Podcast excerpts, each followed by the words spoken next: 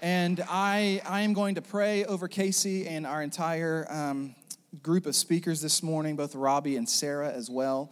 And I would ask you to extend a hand where you're sitting if you can, as I pray over them. If you came to support them, I'm so excited. I hope that you encounter not just their preaching, but the presence of God. He is in our midst, so keep that reality in mind.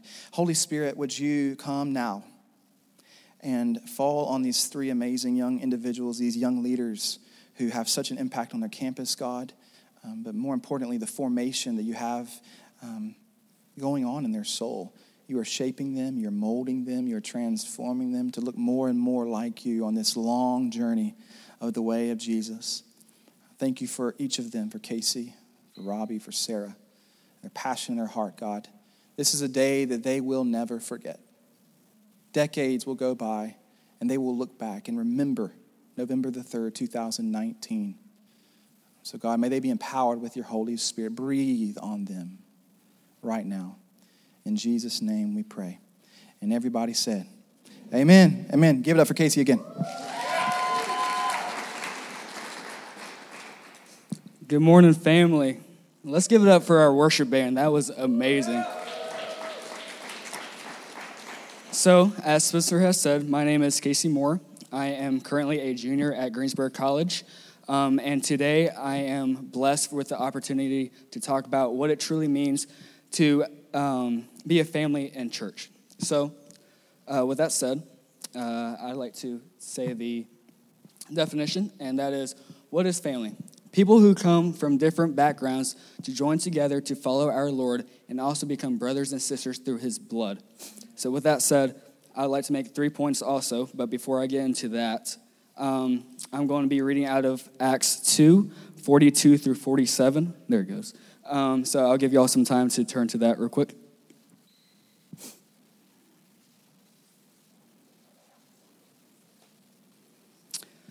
All right, so Scripture says, "And they devoted themselves to the apostles' teaching, to the fellowship, to the breaking of bread, and to the prayers. Then fear came over everyone, and many wonders and signs were being performed through the apostles. Now all the believers were together and held all things in common. They sold their possessions and property and distributed their proceeds to all, as anyone has a need. Every day they devoted themselves to meeting together in the temple complex, broke bread from house to house. They ate their food with a joyful and humble attitude, praising God and having favor with all the people. And every day the Lord added to them those who were being saved." So, growing up in the Moore household is pretty simple, okay? You played a sport, you went to church on Sundays, tried to get good grades, and grow to be no taller than 5'6". But one thing that will be forever etched in my mind is every Monday night growing up, me and my family would sit around the TV, sit on the couch, and watch the show Wipeout. Now, if anyone is a millennial or just love to have a good laugh throughout the week, everyone knew that Wipeout was a place to go. So if anyone knows about Wipeout, they'd sometimes have these specials of a couple's episode or a team episode where all the competitors had to cross the finish line to win the prize or win the ultimate money. So with that said, Wipeout is kind of like the game of life, kind of like what it truly means to be one family in Christ. You're going to walk through the obstacles. You're going to try and duck and dive, move around the devil when he tries to stab you in the back, when he tries to trip you up. But the thing about Wipeout is it's not about who doesn't get knocked down. It's about the people who get knocked down and are the fastest to get right back up and cross that finish line. And that's what it's so amazing about this. And to quote the Life Application Bible, from verse 44, it says, "But as part of God's spiritual family, it is our responsibility to help one another in every way possible. God's family works best when its members work together." So this is my first point. We have to walk alongside each other in pursuit of the same goal. And that is so key. When one person wipe out, when one competitor crossed the finish line first, that person would turn around and say, "Hey, you got this. Hey, you got tripped up. Try it this way. Try it this way." And that's what we need to do as a family. We need to build one another up. We are supposed to be together through the good, through the bad, through the ugly. No matter what it is, we are working together for the same goal, for the same purpose, and that is to fill God's love, fill his purpose that we have for one another. With that said, my second point is this. It's people that you do everyday life with. Now, this time, we're coming up on Thanksgiving, right? So one thing that I heard is if it's tweetable, it's memorable. So what I want to say is Christ's family is not a family you do Thanksgiving with. It's not a family that you do Sunday mornings with. It's not a family that you do once a week or once a year family with. It's a family that you do daily life with. In verse 46, it says, every day they devoted themselves to meeting together in the temple complex and broke bread from house to house. Every day. Every day. That's the key word of that. Every day they devoted themselves to pick up their cross and help one another follow Christ, follow in his footsteps, follow the life that he has desired for all of us. So to continue on, family, I grew up in Tampa, Florida. And if anyone knows anything about Florida, we have millions of stereotypes. 99% of them are very true.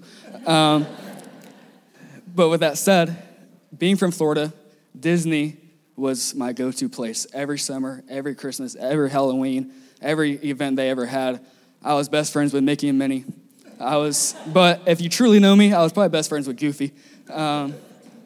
So, with that said, one thing I remember from Disney was my favorite ride was Splash Mountain. And if anyone has ever been to Disney, Splash Mountain is this big, just waterfall-looking thing that you just go down, and when you get to the end, it just splashes water all over you. Now, all of y'all are thinking, why would you want to get wet? Well, when it's 99 degrees in Florida in the summer, like, you want to get wet. Like, you want to get soaked in something, other than your sweat, of course. So, with that said, Splash Mountain, if anyone knows anything about it, it's this log that there's about 10 to 15 people that are in the ride with you. Now, there's 3 to 4 people that you go to the place with, you go to Disney with, that are sitting in the same row as you, but behind you, you might not know them. And if you know Disney, 99% of the time, it's people from a different country. It's foreigners.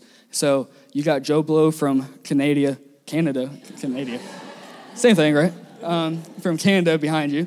Rachel from Russia. All these kind of people with their 12 kids. So what I'm trying to say is, since we were on the same goal, and with that ride, we were on the same goal to reach the end of the ride, right? But Christ's family isn't just people that look like you, don't have the same interests as you, don't have the same background as you. It's people that come from different race, come from different religions, come from different ethnicities, whatever it may be, to come together for a specific goal, and that is to follow our Lord that he has called us to do. Now, so with that said, you're on the ride, you're going through it, it's all really fun, you're kind of going up and down, sideways, all this kind of stuff, and then you get to the very bottom, and it's just, you're like, wow. That was fun. But the thing is, you're not the only one that gets wet. People on the outside that are not even on the ride are in what's called the splash zone. They are watching the ride. They are looking at you, have fun on this ride. But when the ride comes to an end, they also get splashed. And that's what it's like to be a non-believer in this world. Non-believers, they are looking at the Christ family and saying, like, man, what's so interesting about that? What's so fun about that? That looks like fun, but that's also scary. That's a big drop. You get wet. You get all this kind of stuff. But then they get wet, and then it's like the Lord's grace flowing onto them through us, saying, like, look, you come join this ride. You come join this ride. You will have fun. This will be a ride that you will never forget. This will be a ride that will change your life forever. So, with my third point I want to make, you got to multiply the family. Make sure we are called by God to make disciples daily. We are called to make disciples yearly. Every single day we are called to reach the people that are not meant to be reached. And that's what it means to be a family in Christ. We have to multiply the family. This isn't just a family right here. It's family that you haven't met before. It's family that you have to reach out and have that uncomfortable talk with. So, the last thing I want to leave y'all with, the three main takeaways that I hope y'all can take away from this is, 1, we have to walk alongside each other daily. Number 2 is every day. Every day we have to pick up our cross. We have to be on mission for him. Number 3 is multiply the family. So with that said, I want to make one final remark, and that is we can't fall in love with just the family. We have to fall in love with the Father himself. For me, this is huge. This is so dear to my heart because I get caught up in this so much. As a family, we're supposed to call on each other for discipleship, loving, encouragement daily, and all this kind of stuff. But at the same time, we get so wrapped up in that, I feel like. We get so wrapped up in the feelings that we receive from that. Like, oh my gosh, I just shared my heart to this guy. Like, oh, thank you, Jesus, you did so much.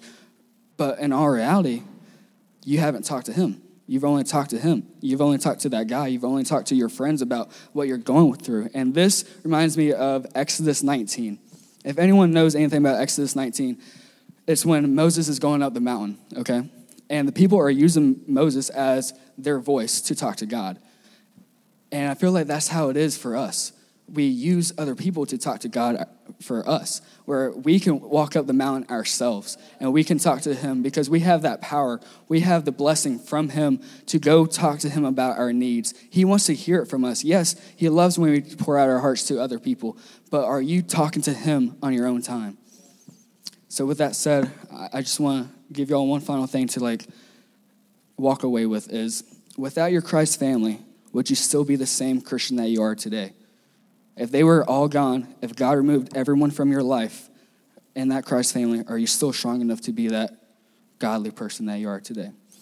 So thank you for y'all's time. Next, we have the lovely Sarah Lovick to come up and talk about mission in church. So let's give it up for her.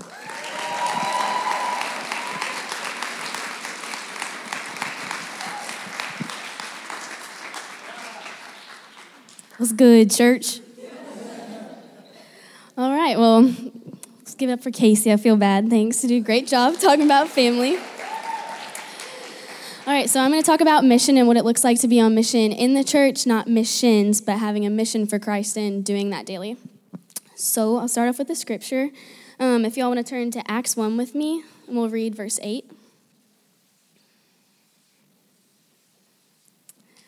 All right, so Acts 1:8 reads, "But you will receive power when the Holy Spirit comes upon you, and you will be my witnesses in Jerusalem, in all of Judea, in Samaria, and to the ends of the earth."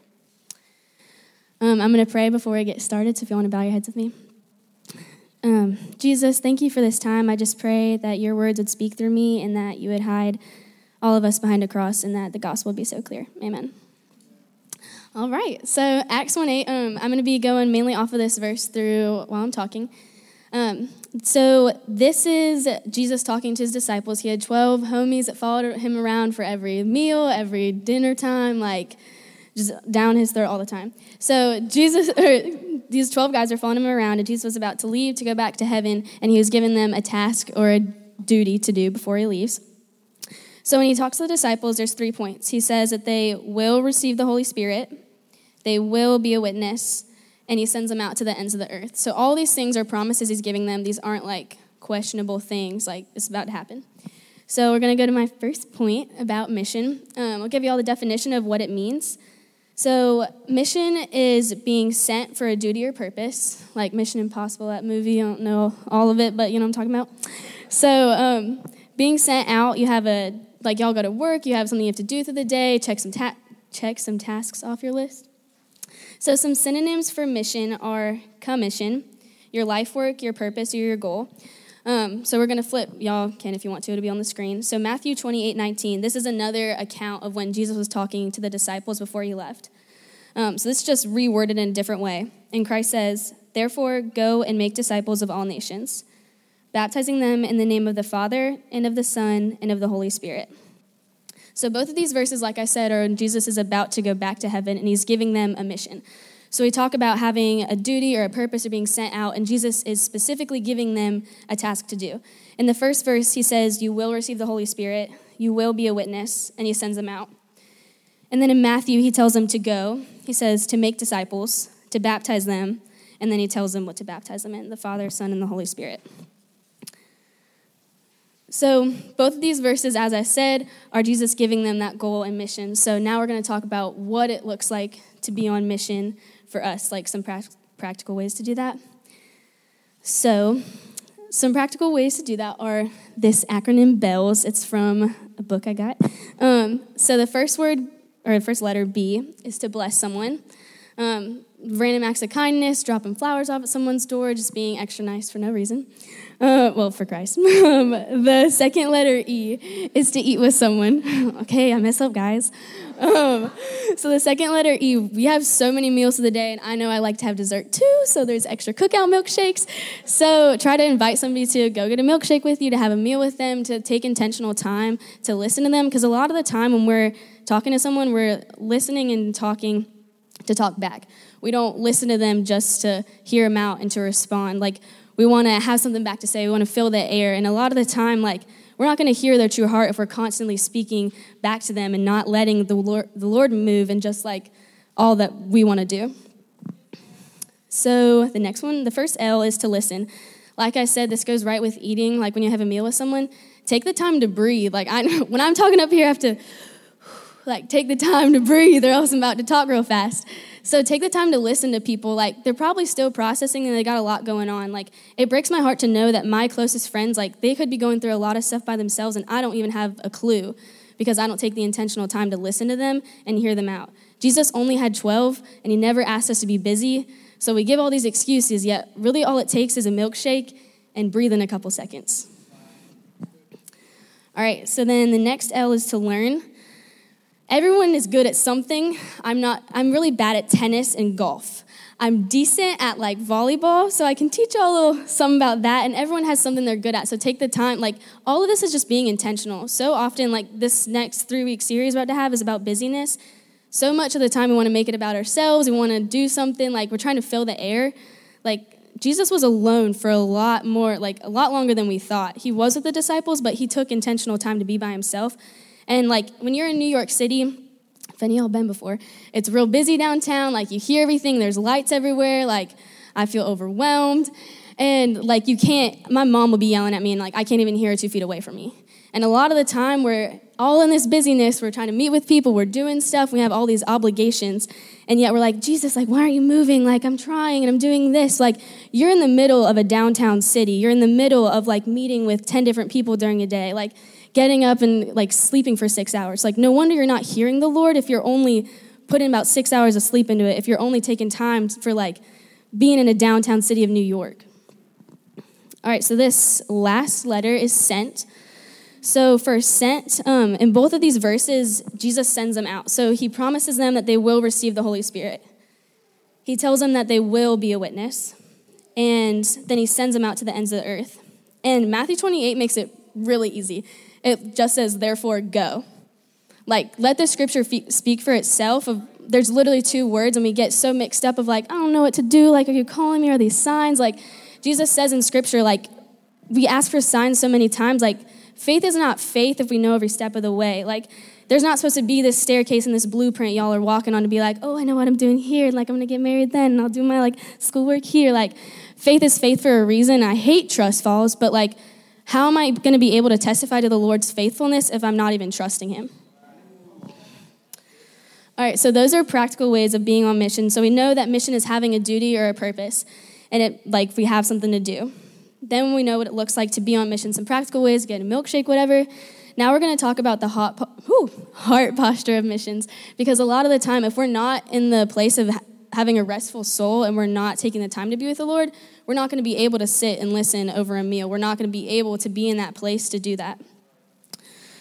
So for just the general, like, definition of a witness is someone who has knowledge of an event from a personal experience. So y'all know when you go in a courtroom, like, you see a car crash or whatever it is, like, you have to go up to the stand. You had to see the car crash. I can't go and talk about something I didn't see. Like, that wouldn't make sense. So some synonyms for this are a testimony or an observer. Legally, a witness has to tell the whole truth because they're under oath. So when they go into the courtroom, they're under oath, like, they'll tell the full truth, that whatever saying, Morgan knows it, she's a lawyer. But they have a personal experience, so it's important they had a personal encounter with it, and they're telling the full truth. Like, that's not an option. So then to testify, so they go on stand, and to testify is to serve as evidence or proof. A lot of the time we talk about witnessing to other people, and we just use the wrong vocabulary. Like, being a witness is my whole being. Because I've experienced the grace and the mercy of Christ, my whole being is a witness. As Casey was talking about that Splash Mountain example, like, other people are getting, like, splashed with grace and the love of Christ because, like, I'm fully devoted, I'm fully surrendering. This isn't about, like, oh, she's a radical Christian. Like, oh, but she's really about the Lord. Like, you really do this. Like, you're either in it or you're not. This isn't like, let's put some toes in the water. All right, so the Greek, fancy stuff. I'm going to pronounce it wrong, but it's fine. Okay, so in Acts 1:8, Jesus promises them that they will be his witnesses. So we get the word martyrs from this Greek, or from the word witness. And from that, we get the word martyr. A martyr is someone who willingly suffers death rather than renouncing their religion. I'm going to say it again. So a martyr is someone who willingly suffers death rather than renouncing their religion. Christ is talking to the 12 disciples at this time, but the Bible is not something that's just for those 12 disciples. I am a disciple of Christ. I am a witness, and therefore I'm becoming a martyr. I am willingly suffering death rather than renouncing my faith, and that's something we have to choose daily. Christ is constantly getting on his knees and praying for us and pursuing us, yet all the time we're in downtown New York City wondering where he's at. Mission is what binds us as family, and we're either choosing that or we're not. We can't be half-heartedly in this, and if you are, you're confusing other people. We talk so much about Christians, and it's like, oh, like, are they really a Christian? Like, we put all these extra adjectives on it, and it's either you're a Christian, you're a follower of Christ. The Bible doesn't even use the word Christian. You either follow Christ. These disciples are with him day and night in every single meal. So either choose to follow Christ or back up from what you're saying because you're confusing other believers. You're confusing the people that are getting splashed on saying, I see this grace and I see this mercy, but also they're choosing these other things. What does love truly look like? And so many times people are getting hurt by the church, and they're getting hurt by other people, and they're getting a misconstructed idea of the Father. We're putting these earthly things onto a heavenly Father, this personal relationship that, that's my alarm, of someone who isn't truly, like, who God truly isn't. So my question for you is, Christ is daily choosing us every morning. Are we daily choosing him? Are you choosing to live as Christ and to die to yourself? Or are you choosing to water down the gospel to be comfortable with some friends? Are you choosing to water it down so that you kind of fit in, or not telling the full truth? It's like you may not be telling a lie, but you're being deceitful, not fully being a witness and testifying to who Christ is. You can either wake up and gladly choose surrender for Christ, or you can suffer and not choose to, and testify. We talk so much about discipleship, but are we truly doing that?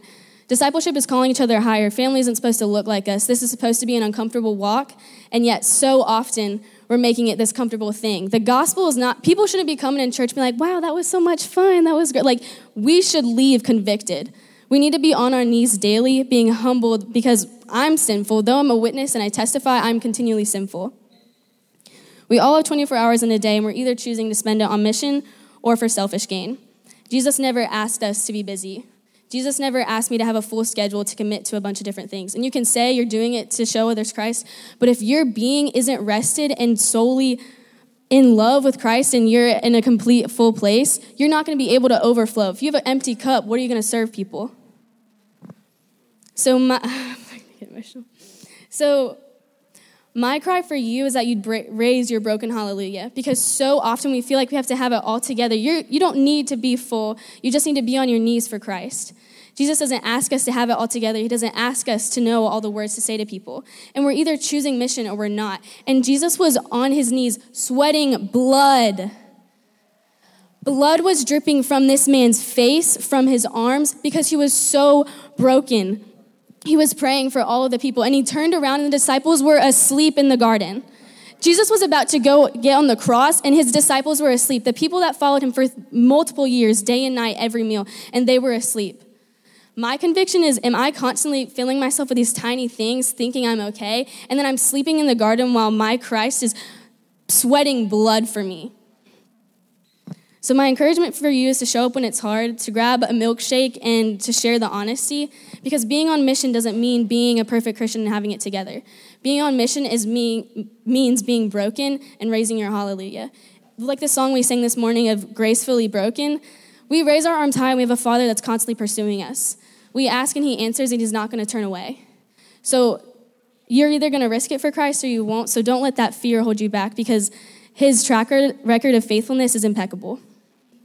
He's not going to let you down no matter what you do. You can either choose to show up and be expectant, or you can turn away and not be on mission for Christ. So with that,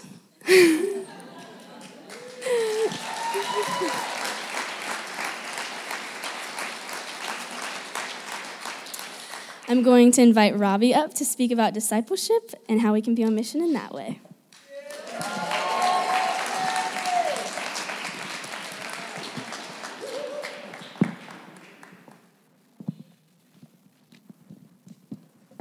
Good morning. Awesome. So first of all, I just want to shout out those two, Casey Moore and Sarah Ludwig today. Dear friends, I love them so much. They destroyed it. I just want to praise the Lord, too, and thank you, God, for their passion for you and for their heart and for the words that they spoke and the truth that they've spoken so far today. And I want to pray that I would continue along that journey and speak truth as well. So I've been given the opportunity to speak on discipleship today.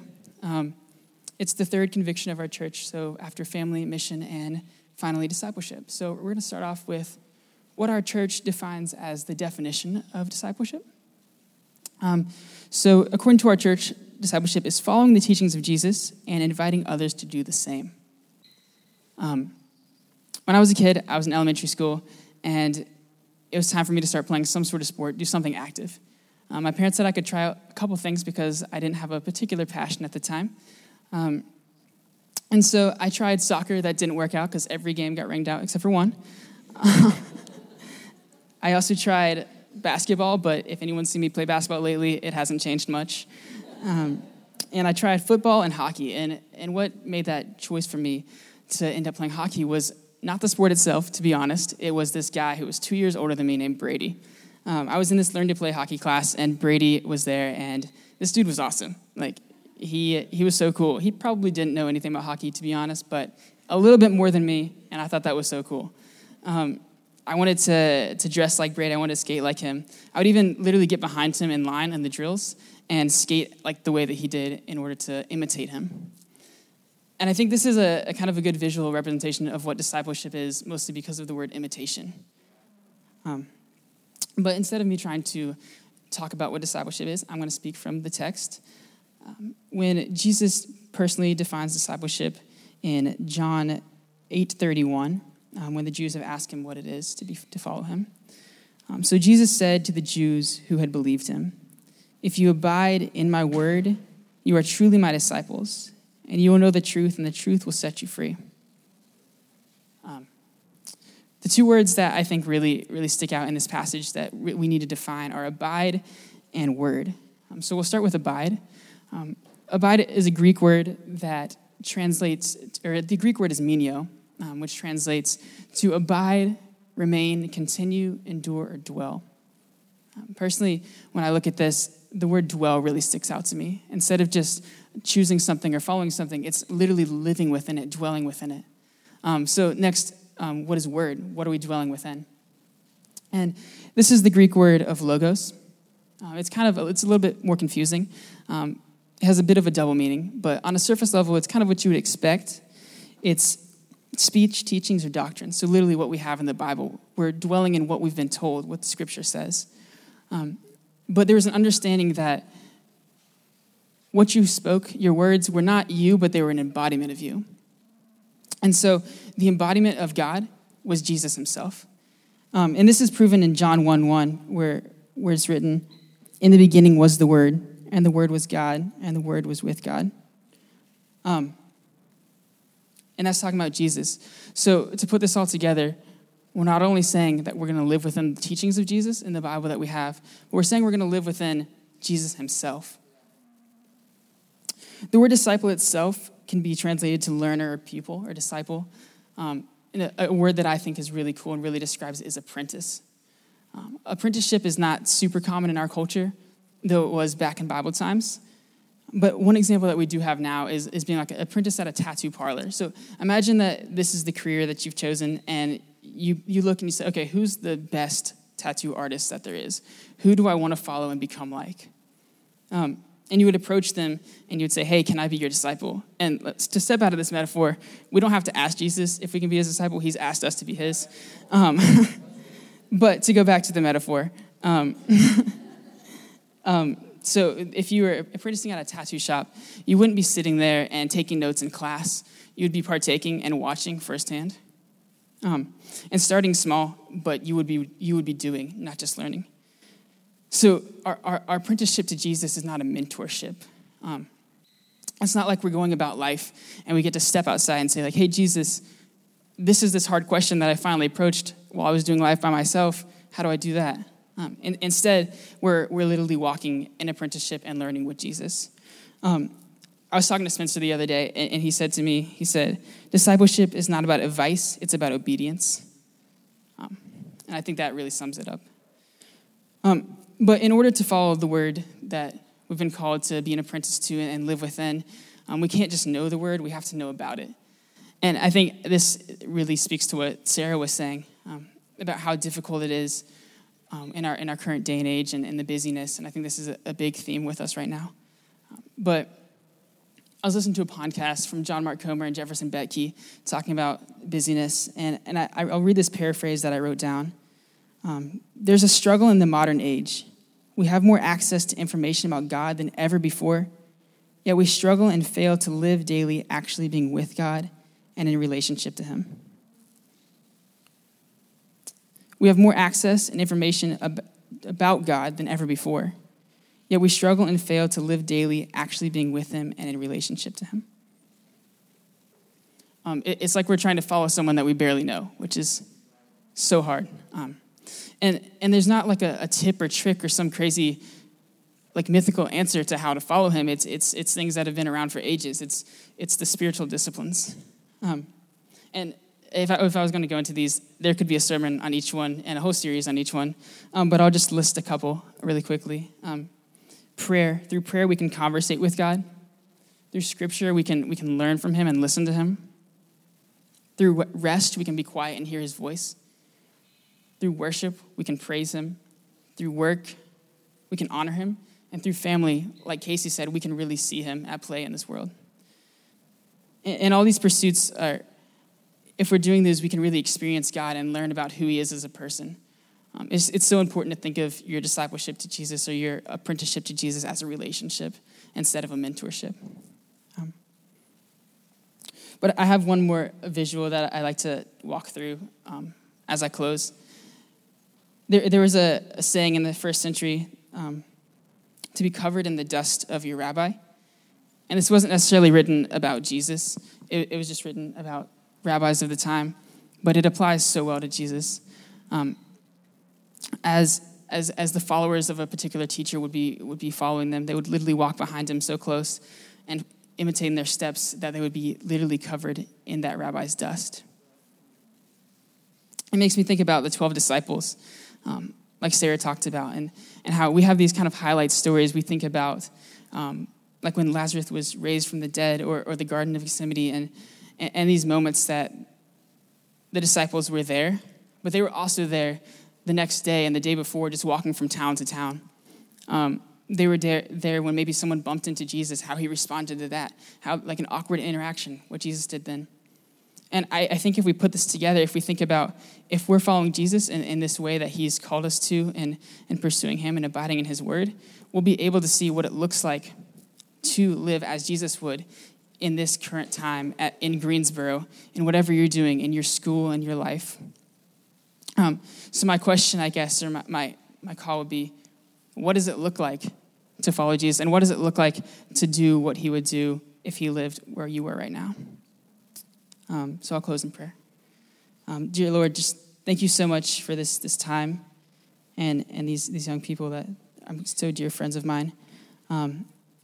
Thank you for allowing us to have this opportunity to speak your word. I pray that through each of us, you've spoken something that has touched someone and that we would be able to grow to be more like you as a community, as a family, and that we'd be able to push each other towards you and follow your teachings, as it says, on our own, but encourage each other and encourage others to do the same. Amen. Give it up for all these awesome students. Come on.